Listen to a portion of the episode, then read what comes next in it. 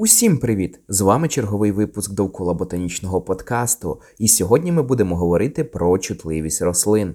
Рослини часто вважають нижчими формами життя. Ніхто не буде влаштовувати акції проти виробників слом'яних брелів чи проти ботанічних садів, адже фотосинтетики поганенько викликають емпатію, навіть якщо лежать пошматовані у мисці салату. Це й не дивно, рослина принципово інший організм, ніж тварина. Проте рослини не такі вже й аморфні та нечутливі живі істоти, як про них думають.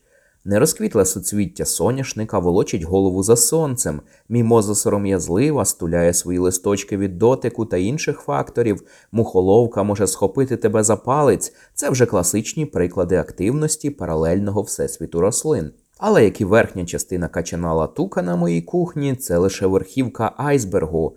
Рослини не мають слуху? Ну краще б їм не чути твоєї упередженої думки про це. Звісно, слово чути у розумінні рослин це як слово співати у купи новоспечених народних артистів України. Його треба брати в лапки. Рослини не мають ні вух, ні нервової системи, але вони не скиглять, бо рота в них теж немає. У нещодавному дослідженні енотери або нічної свічки Друмонда, енотера Друмондії, було показано, що рослина все ж реагує на звук. Ця енотера походить з південно-східної частини Північної Америки. Запилюють її вдень бджоли, а вночі вахту приймають нічні метелики. У рослини показні яскраво жовті квітки, але щоб запилювачі звертали увагу не лише на зовнішність, а й на багатий внутрішній світ, енотера продукує також солодкий нектар. Нектар насправді дуже затратно виготовляти рослинам. Він вимагає убухування великої кількості ресурсів на ласощі для комах, він створює ризик розвитку мікробів та вторгнення брутальних мисливців на нектар, які скоріше зжируть квітку, ніж запилять її.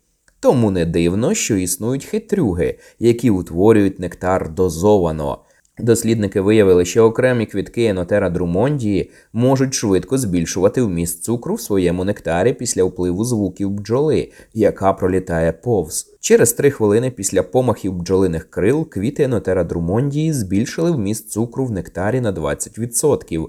Більше того, квітки, які відчули вібрації та збільшили вміст цукру, частіше відвідували бджоли. Це тому, що бджоли справді добре чують вміст цукру в нектарі. Така взаємодія не тільки дає можливість рослині реагувати на доступність запилювачів та знижує ймовірність псування та крадіжок нектару.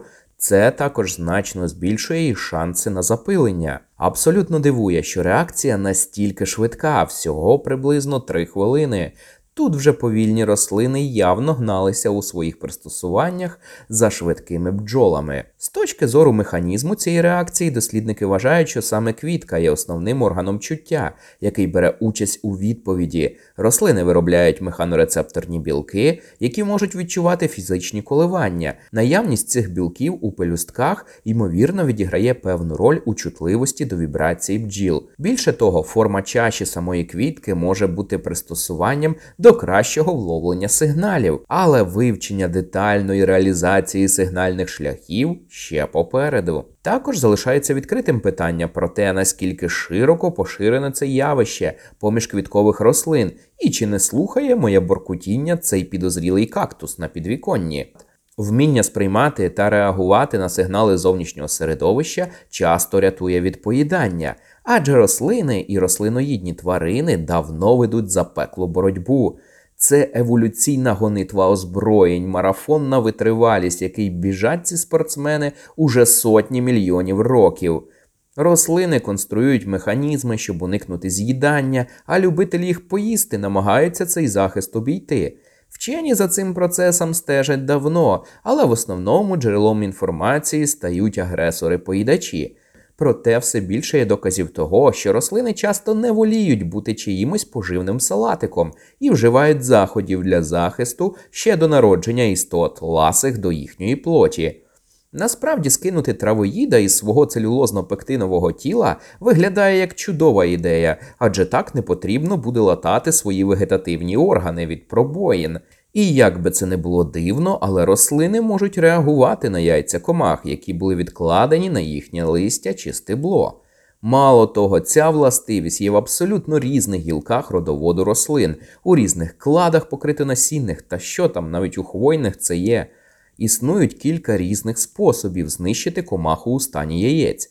Наприклад, деякі представники родини капустяні виділяють речовини, які приваблюють паразитоїдних ос, що без особливих церемоній відкладають свої яйця або у яйця рослиноїдних комах, або вже на тих ненажер, що з них вилупились. Друга стратегія це безпосереднє знищення яєць. До цього вдаються представники роду слива в широкому розумінні, рід прунус до якого, відповідно до сучасних уявлень, входять всі ці продуценти з смакоти разом із вишнями та черешнями. Зокрема, дослідження показали, що коли цикади відкладають яйця всередину гілки, то це викликає утворення липкої камеді, яка замуровує яйця всередині. Подібним чином працюють залози в шкірці манго, які своїми виділеннями блокують вихід шкідників. Але іноді рослини коять взагалі відчайдушні речі. До цього кроку вдаються і представники капустяних, і квасоля, і картопля. Після відкладення яєць комах ці рослини просто шаленіють та активують протокол безпеки, який можна назвати гіперчутливою реакцією. Рослина починає продукувати у великій кількості активні форми кисню. Катана цих хімічних сполук робить харакірі усім клітинам, на яких розташувались яйця комах. Коли клітини гинуть, змінюється мікроклімат довкола яєць, і вони або висихають, або падають додолу. Тому рослини ніжні, але не такі безпорадні, як ми часом думаємо про них. Не забудьте підтримати цей подкаст своїм полексом або великим пальцем на латині. Не забудьте поширити його до найближчого до вас скупчення рослинних організмів. І пам'ятайте, зустрінемось уже невдовзі, наступного вівторка.